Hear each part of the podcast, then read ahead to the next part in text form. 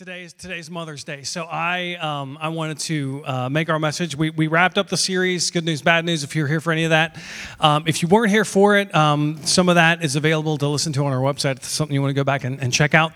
Um, but today is all about moms, and I wanted to give a message that was themed around uh, what moms do. And I uh, I thought I would start off by talking about um, this this kind of job description I saw on the internet. So, um, how many of you have ever ever been in the position where you're looking for a new job?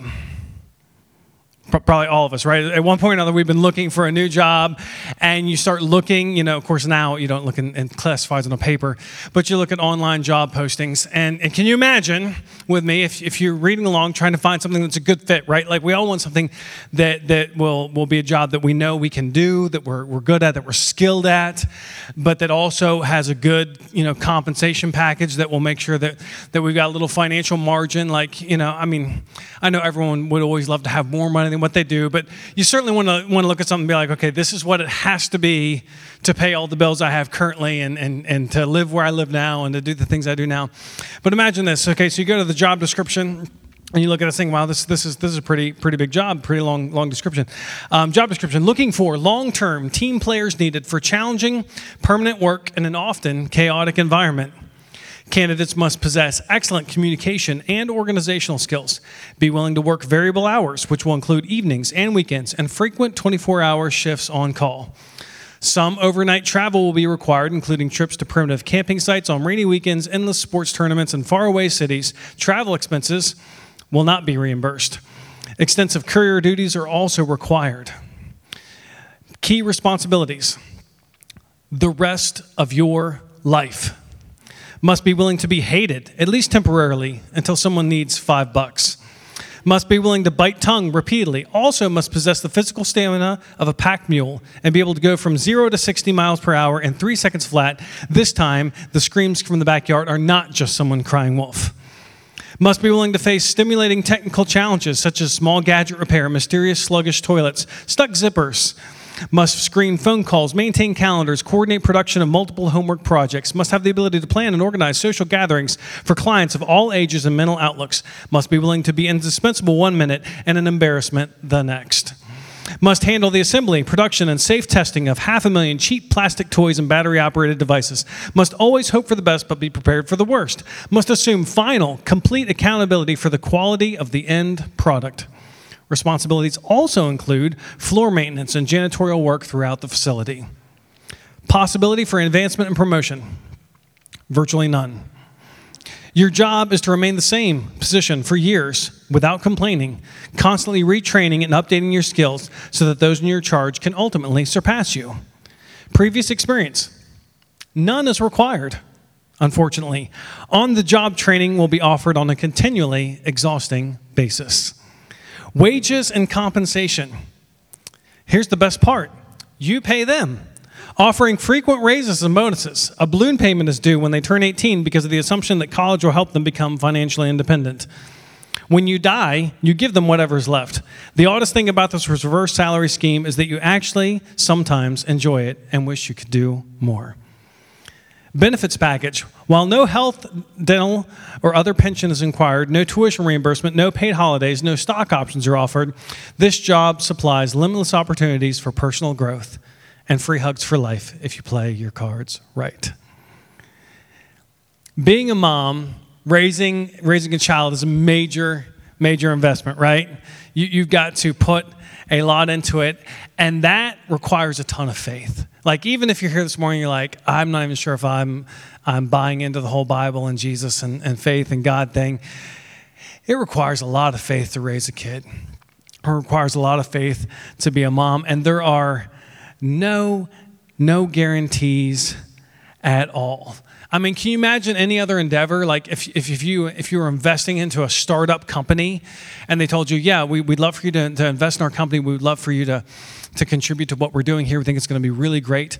And then as soon as you sign off, like, yeah, I'm going to, I'm going to invest, they're like, oh, by the way, we're going to need you to, to make a lifetime commitment to invest for the rest of your life. You won't know if the company fails or succeeds for decades on but now now you're in. I mean, that's that's kind of what parenthood's like. That's kind of what what moms sign up for. And when we talk about having a lot of faith, it, it, it takes me to uh, Hebrews chapter 11, verse 1, that says this. Now, faith is the confidence in what we hope for and assurance about what we do not see. I mean, that describes being a mom right there. It's, it's, it's, it's having to have the confidence that, that what you don't see yet, it's going to be good. It's going to be great. Uh, it's, it's this hope and this assurance. You know, I mean, being a mom demands faith. Like, just for starters, you're going to spend nine months in discomfort. And, and sometimes agony and, and fatigue, followed by, you know, hours, perhaps days of labor for what you hope for, but do not yet see. When you sign up to be a mom, or sometimes get drafted, recruited, step in to be a mom, you give your support and show up over and over and over again for what you hope for, but do not yet see. And it can, we all know it can be hard to have faith. It can be hard to be uh, and to stay confident, as the Bible says, and that hope. And uh, if you read on through Hebrews chapter 11, uh, this is a book in the Bible. Um, that, that is sometimes referred to as the hall of faith because if you read hebrews chapter 11 it goes on and lists person of faith after person of faith from the old testament just just listening off all these people that's like hey they had great faith you know and, and we should we should strive to be be like them. Um, but since today's mother's day i wanted to skip down from, from verse 1 to, to one that that in particular i think is appropriate for mother's day. And, and if you go down to verse 23 it says this it was by faith that Moses' parents hid him for three months until he was born. They saw that God had given him an unusual child, and they were not afraid to disobey the king's command. Now, if, you, if you're familiar with the story of Moses, many of you probably are, the, the, the backdrop of the story is uh, at this time, the nation of Israel isn't even a nation at all. They're, they're, a, they're a people group that are literally enslaved to, to the nation of Egypt. They have no rights, no, no voice, no anything. They're, they're literally, you know, a slave nation being forced to work manual labor, do whatever the Egyptians tell you to do. There's no options, there's no quitting, there's no running away. You know, they have, they have no, no freedom. And, and if you've read the story before, you know that, that Moses is the person that God raises up from within the, the, the nation of Hebrews and God uses Moses to free the entire nation of Israel. And, and you, have likely heard of, of the plagues. Maybe you watched the, the Disney cartoon they made a bunch of years ago. But, but God sends all these plagues. He uses Moses to speak to Pharaoh, the king of Egypt, and, to, and to, to, to bring freedom to an entire people group, to an entire nation. And when you look at this, you know, it's no surprise if you read on down, like Moses is listed in the people of faith. Like, sure, that makes sense. Moses should be there. He did all these amazing things. But it's important to note that his parents, his mother, his father, are listed here right before Moses. It says it was by faith Moses' parents hid him and refused to obey the king's command. Their names are not recorded in the Bible. We have no idea what Moses' mother name is. And yet, here she is in the Hall of Faith chapter. And so let's jump back into, um, into the book of Exodus and take a closer look at, at, at the story of, of faith. And so if you, you look at Exodus chapter 1, verse 22, you know, it, it, it, it goes on this, you know, as, as the, the nation of Israel is, is there enslaved by Egypt, they, they keep growing, like literally growing, like they're having lots of children, lots of babies. And Pharaoh's nervous that that if, if, they, if they get to be too many, they'll no longer be able to control them, right? Like right now, they've got this ratio of Pharaoh, uh, of Egyptians to, to Israelites where they can, they can maintain control through, through force and, and, and all the, the, the superior advantages they have as the, as the, as the, the host country. But he's like, hey, if, if, if this goes too much further, Pharaoh sees a tipping point where the, the, the Hebrews, you know, they could become so many that if we get involved in a conflict with another nation, they're going to flip sides and, and we're going to be in a world of trouble. And so he makes this decree, this horrible, horrible decree. He says, Pharaoh gave this order to all his people an order throw every newborn Hebrew boy into the Nile River, but you may let the girls live. And so Pharaoh's solution to, to this problem is like, you know what? We're going to get rid of every every newborn boy that comes along. That way, they can't continue to um, to grow and multiply, and, and we're gonna we're gonna focus on the boys because they're the ones that could grow up to be soldiers. They're the ones that could grow up to to to, to fight against us. And if you read on here in, into verse two, it says this: About this time, a man and woman from the tribe of Levi, who shall remain nameless, the woman uh, they, they they got married, and the woman became pregnant, gave birth to a son, and she saw that he was a special baby and kept him hidden for three months. Now I love that the Bible doesn't sugarcoat anything. Like we do, like we we can sugarcoat things. We in church we sugarcoat things. In church we try to try to just tell the, the good parts of the stories. But if I mean if you really read this, I mean think about what's going on. Like they're in this, they're already enslaved, right? Things are already bad, and they've gone from bad to worse. You know, Pharaoh's made this order: you got to kill every newborn newborn boy. And at this time, you know, Moses' mother gets pregnant. And, and it's like, we may not be in a situation as desperate as, as Moses' mo- Moses' mother, but we've all been in crisis before, right? Like, all of us have experienced crisis in our lives. Um, most of us, I'm sure we've had more than one. You know, I, I, could ask everyone to raise their hands, but I already know the answer to the question. Yes, everyone in here has had more than one crisis in their life based on your age. Maybe not some of the kids in the, in the room, they're still in grade school, but all of us adults, we've had at least more than one crisis, right? And, and it maybe wasn't as desperate as this crisis, but it was a crisis nonetheless. And when we find ourselves in crisis, we're often turning and looking to God, being like, why? Why are you allowing this happening? Why, why? What's going on? Are you still in control? We always assume that there's either something wrong with God, right? Like, how could you be good, God, and allow this crisis to happen to me while I'm trying to, to do my best to, to, to, to live in the way you want me to live? Or, you know, we assume incorrectly that, that, you know, oh man, I must have done something wrong. This is this crisis is a result of something that I've done, and now God is, is punishing me. You know, God is allowing this to happen or letting this happen or causing this to happen because I've done something wrong. Now, there are certainly times that I have found myself in a crisis of my own making. And I would be willing to bet that there's been a time or two where you found yourself in a crisis that you know was your own fault. But many times, we're just in a crisis. We didn't cause it, we didn't do anything to start it, it just came upon us. And I love that right here in the Bible, God shows us that it is possible to be in the middle of crisis and be in the middle of God's plan at the same time. I want to say that again because I still don't want to believe this when it happens to me. When I'm in crisis, I'm not like, oh, I could still be in God's plan. It's all fine. No, I'm like, God, what are you doing? It's possible to be exactly where God wants you to be and to be in crisis.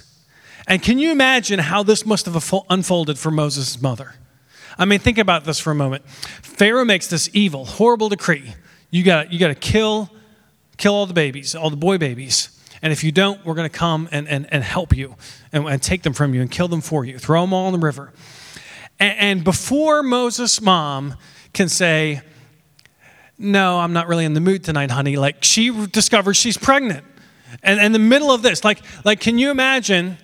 Like, not even having a chance to react to this horrible news. Like, have you heard what Pharaoh just said? Have you heard what he just laid down? And it's like, I just found out that I'm pregnant. And you got to remember, like, this is ancient, ancient times, okay? There's no birth control. There's no planning or deciding when you're going to have your, your, children. There's no way to detect a pregnancy early on. Like, you know you're pregnant about the same time everyone else does because it's obvious, you know? I mean, even if you, I, I get like right now, like, oh, I'm having morning sickness. Oh, you could be pregnant. You should do what? Take a test, right? Well, guess what? No tests you just got to wait until you, you literally can see or literally feel the baby. And this is the situation Moses' mother finds him in. Like, there's, there's nothing that she can do, and she's found herself in the middle of this crisis. And the Bible isn't clear on whether or not she, she discovers that she's pregnant before Pharaoh makes this decree or after.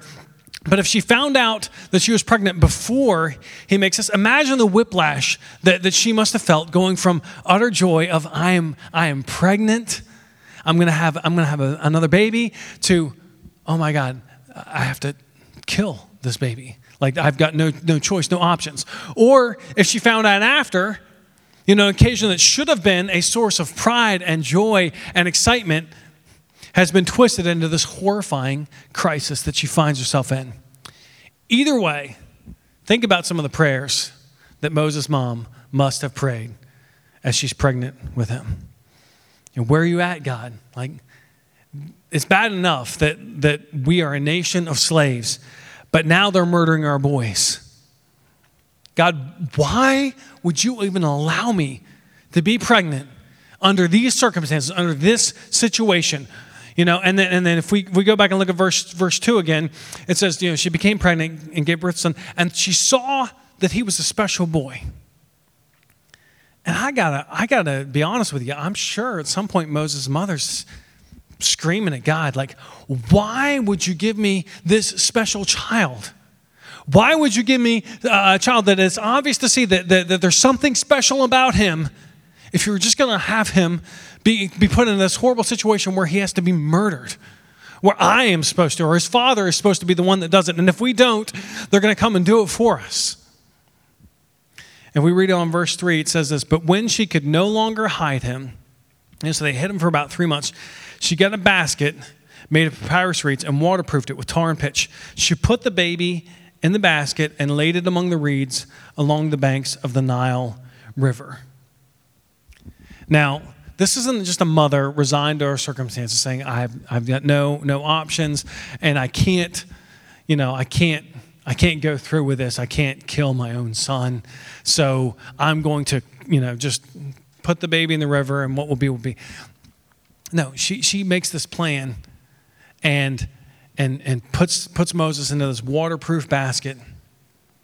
And although there's no visible reason to believe that God was at work in this, in this woman's life, he was working. Remember what Hebrews 11:1 says. Faith is the confidence in what we hope for and the assurance of what we do not see, which sounds like an oxymoron. How do you have assurance in something that you don't see? How do you have confidence when you've got nothing to point to, nothing to stand on? Maybe, maybe God spoke to, to, to Moses' mother and told her, hey, listen, put, put your baby in a basket, waterproof it. But even if he didn't, you know, we know from the rest of the story that this was clearly part of God's plan. Like if you've read the Exodus story, you know that, that Moses grows up and becomes the savior of his people. So whatever, whatever Moses' mom heard or didn't hear from God, in the moment of, of, um, of what had to be unbearable grief, as she's laying her child into the river and letting him go, God is in the middle of that plan. And I don't know what you may be facing this morning or what crisis you've been in in the past or what crisis you may face in the future, but it's possible for God to be right in the middle of that.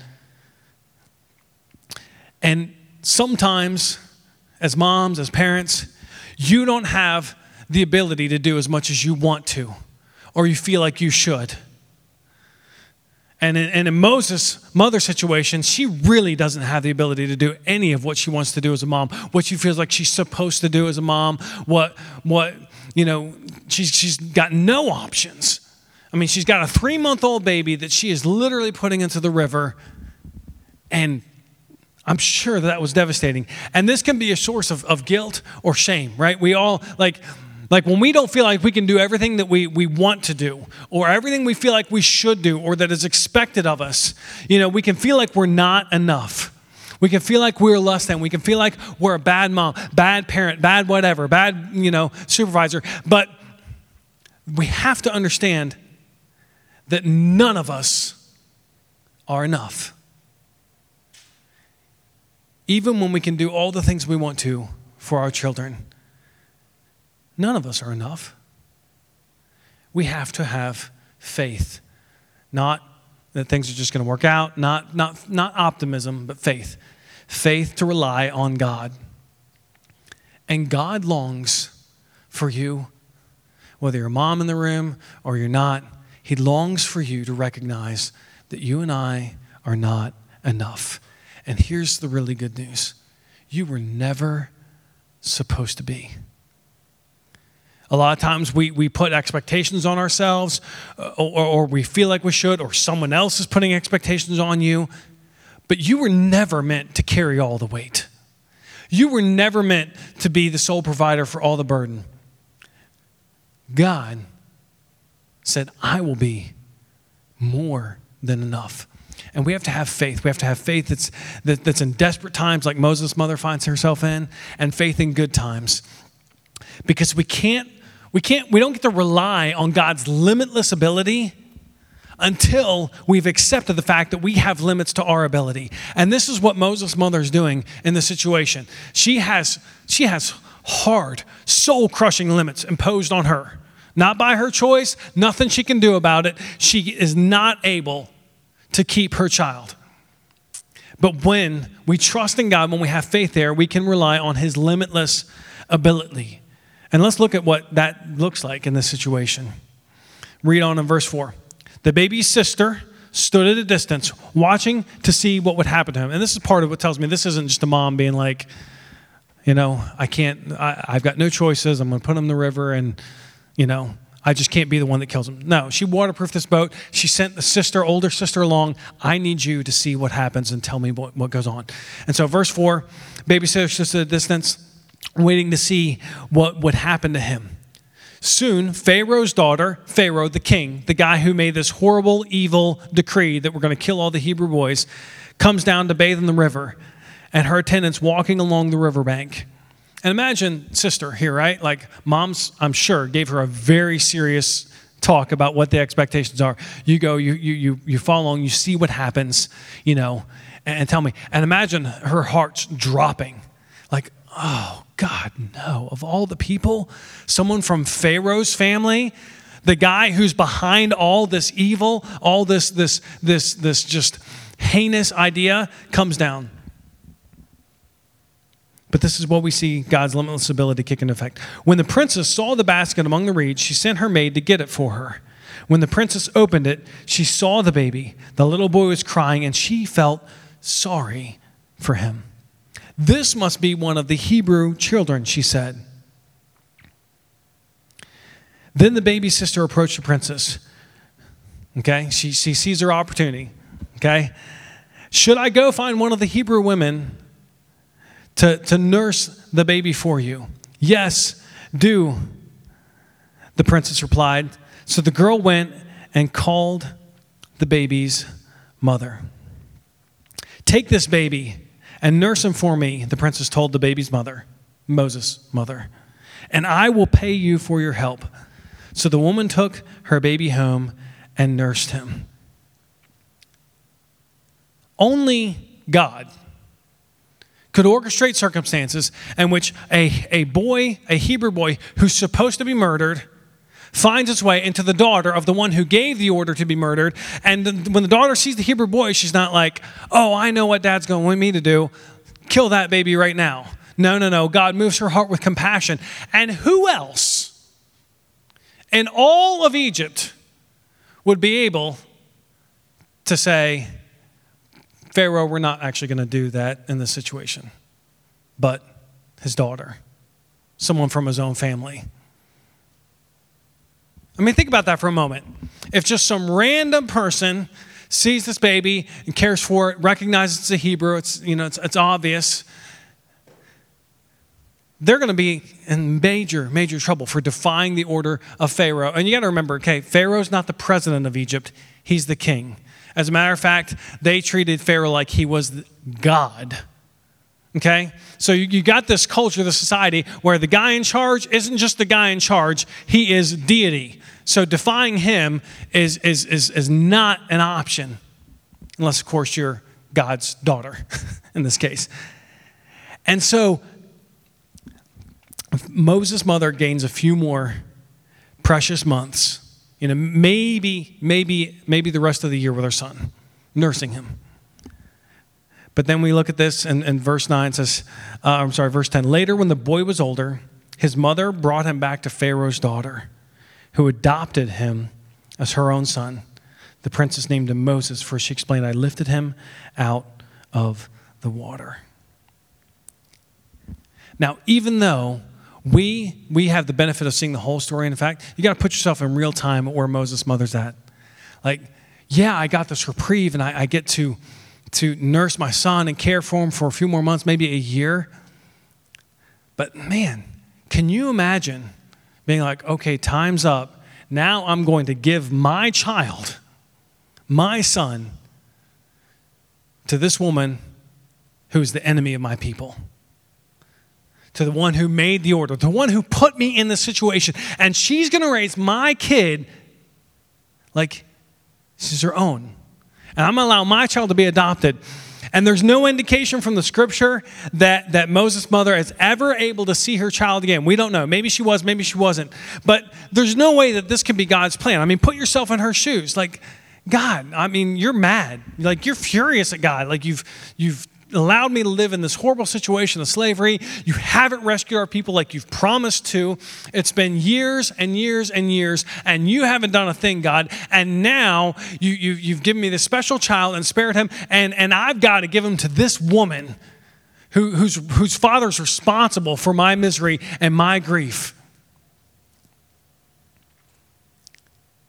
There's no way this can be your plan.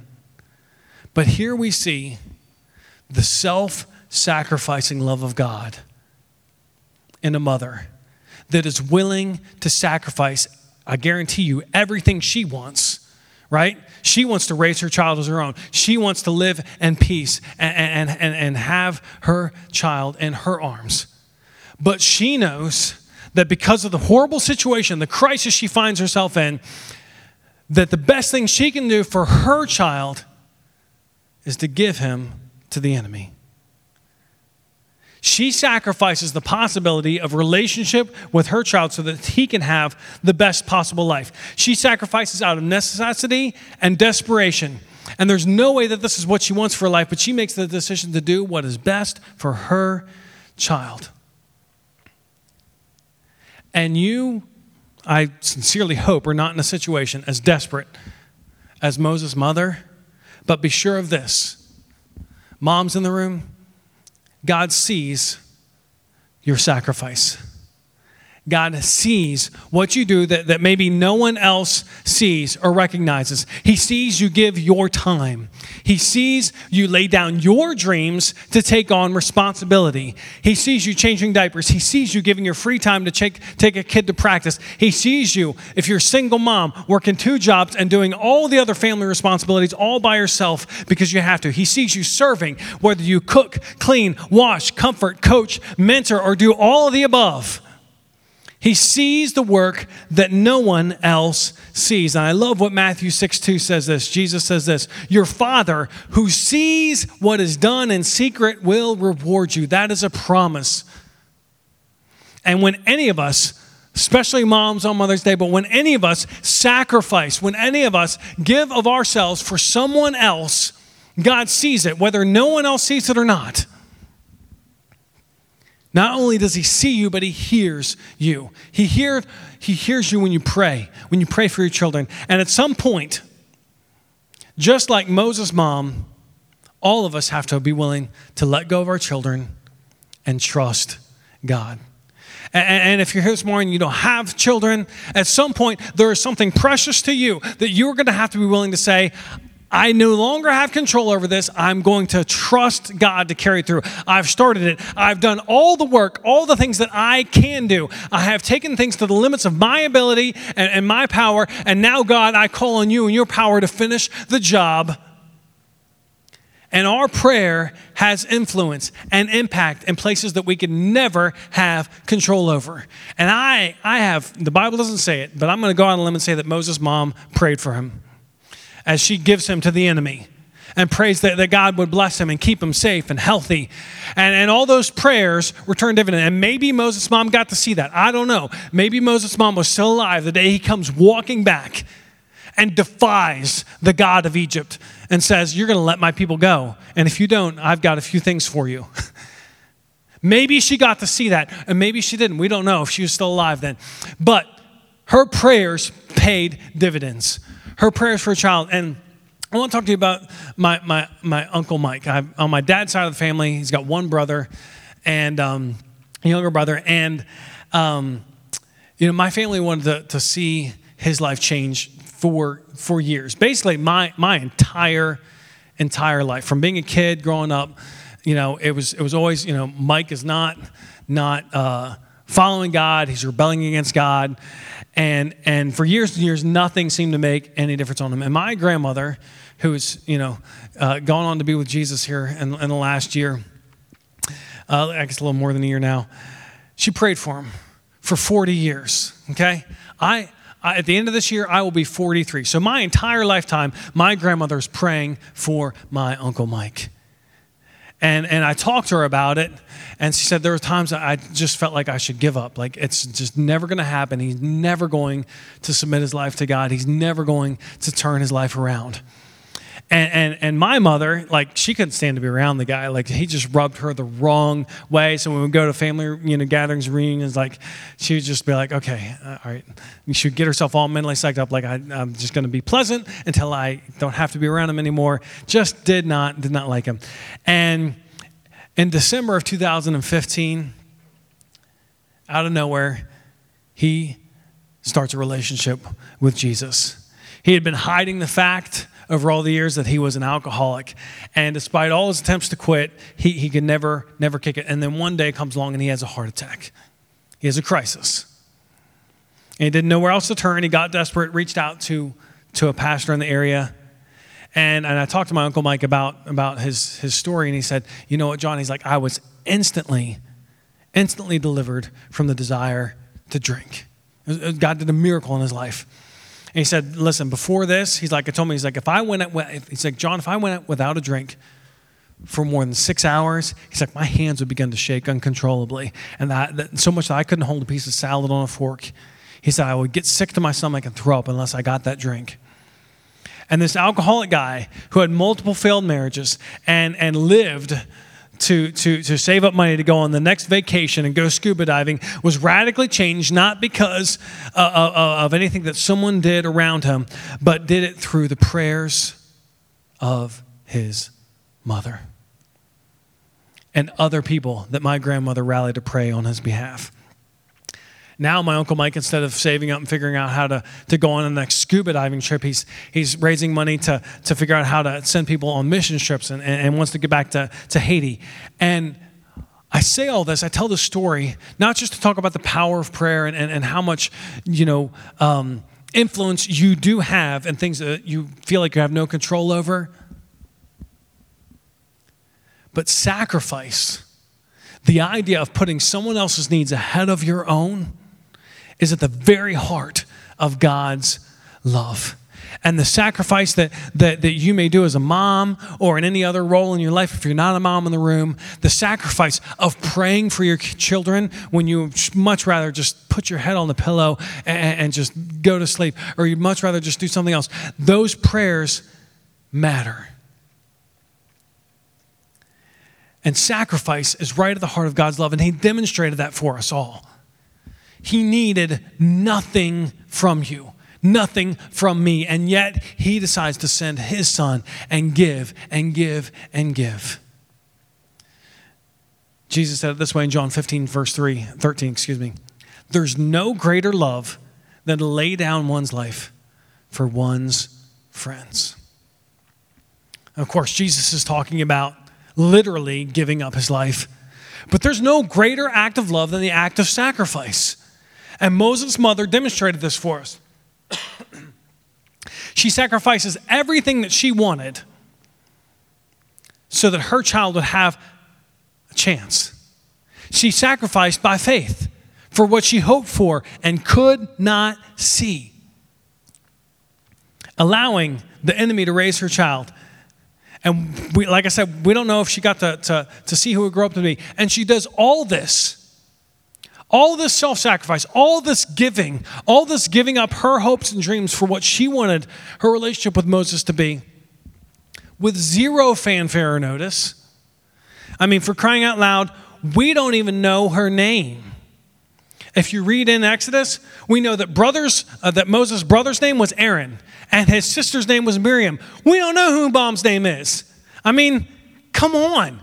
She makes all this sacrifice and all this stuff happen. She provides the circumstances and the ability for, for the Savior of their entire nation to happen and does all the things, all the hard choices that had to happen.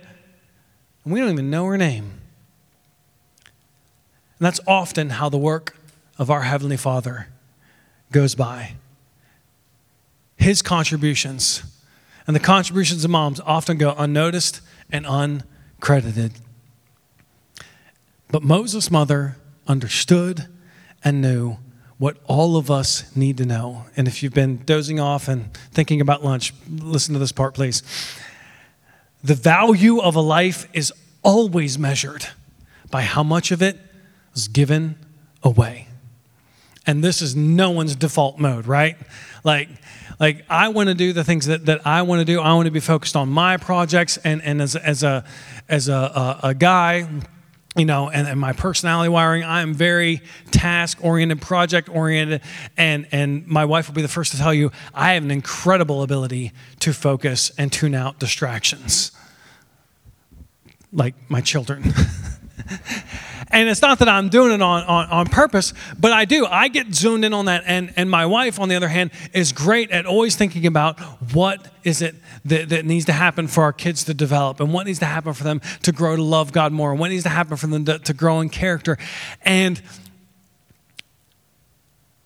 we all need to find more ways that we can add real value to our lives by figuring out who we can give away to.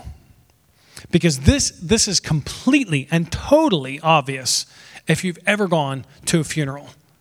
No one gets up at a funeral and says, you know what, John, that guy knew how to work. He would work on projects and would, would accomplish all these things. Did you see the, the, the, the installation of, of the cameras at that one place? It was a very complicated project no one stands up and talks about that crap at funerals. What do they talk about? They talk about the moments where people gave their lives away to others, where they invested into people. And they talk about the love. And I've, I've, done, I've done funerals of, uh, of both kinds. I've gone to some that are amazing, and you get to hear the, the impact and all the love and how many lives they touched. And it just, you, you may not even know them. And like tears rolling down my eye because, man, this is such a beautiful moment. And then I've been to other ones where they are gut wrenching, where there's not a lot to say. And the funeral's basically just me reading some scripture and, and, and, trying to pray a prayer of comfort and consolation because the life was not one where they focused on giving away. And the value of life is always measured by how much of it's given away.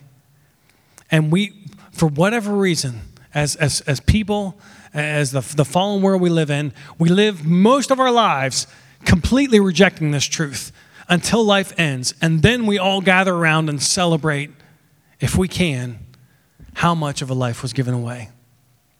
So I want to ask the question this morning for all of us what are you giving your life to?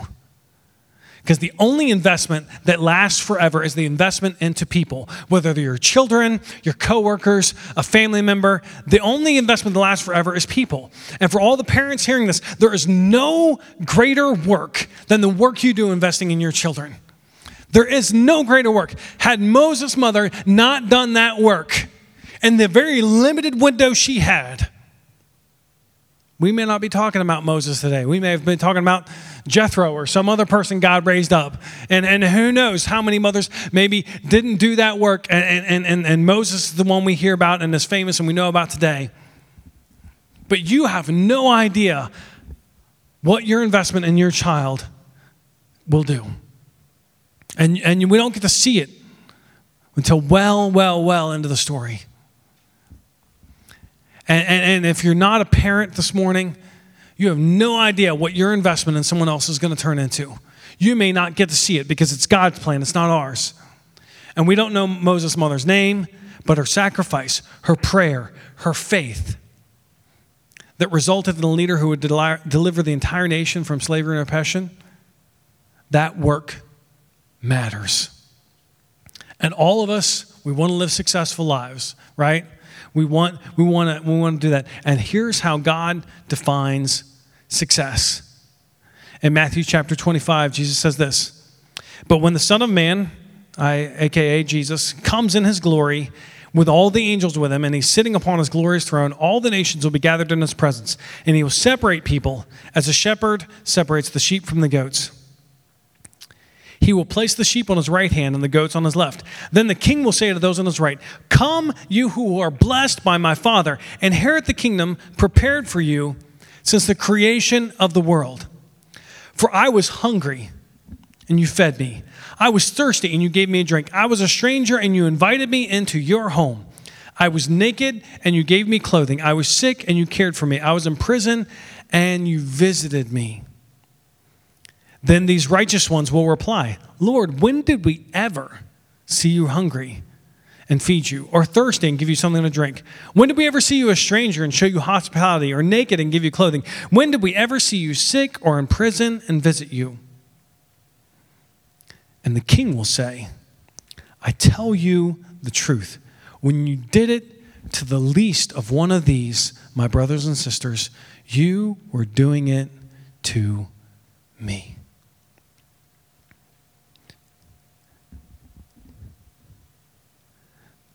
It's not a real glamorous thing that Jesus lays out as the metric for success in life. He talks about feeding hungry people, giving somebody a drink, being, inviting someone into your home, clothing someone who's naked, taking care of someone who's sick, visiting someone who's in prison.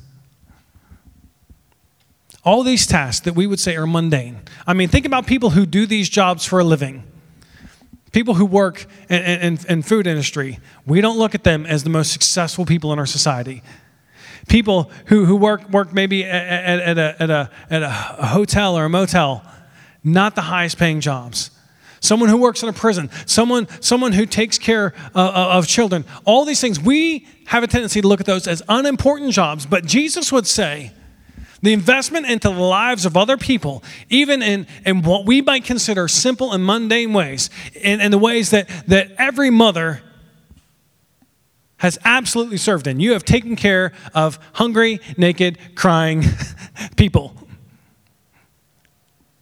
Jesus says, whenever you were doing that, you weren't just taking care of that child. You weren't just taking care of that stranger. You weren't just being a nice person. You weren't just being hospitable to somebody. You were doing it to me. And when I think about what God has done on behalf of my life, how He has sacrificed and given for me. And, and, and, I would say, I want to love and give back to God. Jesus says, That's great, John. Go find somebody to serve. And I'm like, let me pray about that, Jesus. no, I'm, I mean, I'm serious, but it is. It's harder to do than it is to say. But the value of our life, it is measured by how much we give away. And I'm going to ask um, Eli to, to put, put on a little music because we're closing prayer. Um, for all the, all the, all the moms in the room, I know you guys have measured and, and modeled this idea of serving others. And, and I just want to say to you, like, that's not a small thing. That is the character, that is the image of God inside of you, shown out for all of us. The tireless selflessness that's required to raise children. And for, for all of us in the room that are not parents or not mothers, I want to dare you this morning to reset your barometer for success and how you invest in other people and pray this bold prayer. Say, God, who in my life can I serve? Who can I invest into? Who can I share your love with, your kindness? Whose day can I brighten today? Because Jesus would tell you, and He would tell me, the value of a life is always measured and how much is given away and if you struggle to kind of come up with things, I want you to, to, to take some time in, in prayer and just, this sounds a little morbid, but it's, it's actually not. Imagine you're at your own funeral in the future. What do you want said about you? Who you want to who you want to see come up and, and share a story? And what is it that you want them to say? Because like it or not, recognize it or not, all of us are writing our life story today. And I want to challenge you. You want a right to, to write a story that you want told. And God has promised to help us do that. Because I get it. Like, none of us are naturally like, yes, let me go and serve somebody. Let me go not stop doing what I want to do, go figure out what someone else wants to do and help them do that. Value of our lives is measured in how much we give away. So let's pray this morning. Holy Spirit, I invite you into this place and uh, help us to see what really matters. Because, God, it is so easy to, to get distracted on everything else but the things that matter. It's so easy for me, and I'm sure for others here, to get focused on the next task, the next work project, the, the next hobby, the next vacation, the, the, the, the next project around the house, the, the next thing I want to do. But God, you're telling me, and you're telling all of us, that my life has more value when I give it away. So, God, help us to be people that, that live that out, that, that follow the example that, that, that our moms or the people that raised us did for us, that gave their life away, sacrificed for our best. And God, may we here at Real Life Vineyard be a people that are recognized not by what we achieve, but what we give of ourselves. In your name we pray. Amen. Amen. I want to thank all of you for being here this morning, and it's been great spending a little time with you. I hope this has been helpful and encouraged you, especially moms. I hope this has been a helpful and encouraging moment for all of you. So, um, if you don't already have awesome plans for mom, you better be making some right away. and uh, I pray you guys have an awesome, wonderful rest of this Mother's Day. Love you guys. Have a great week.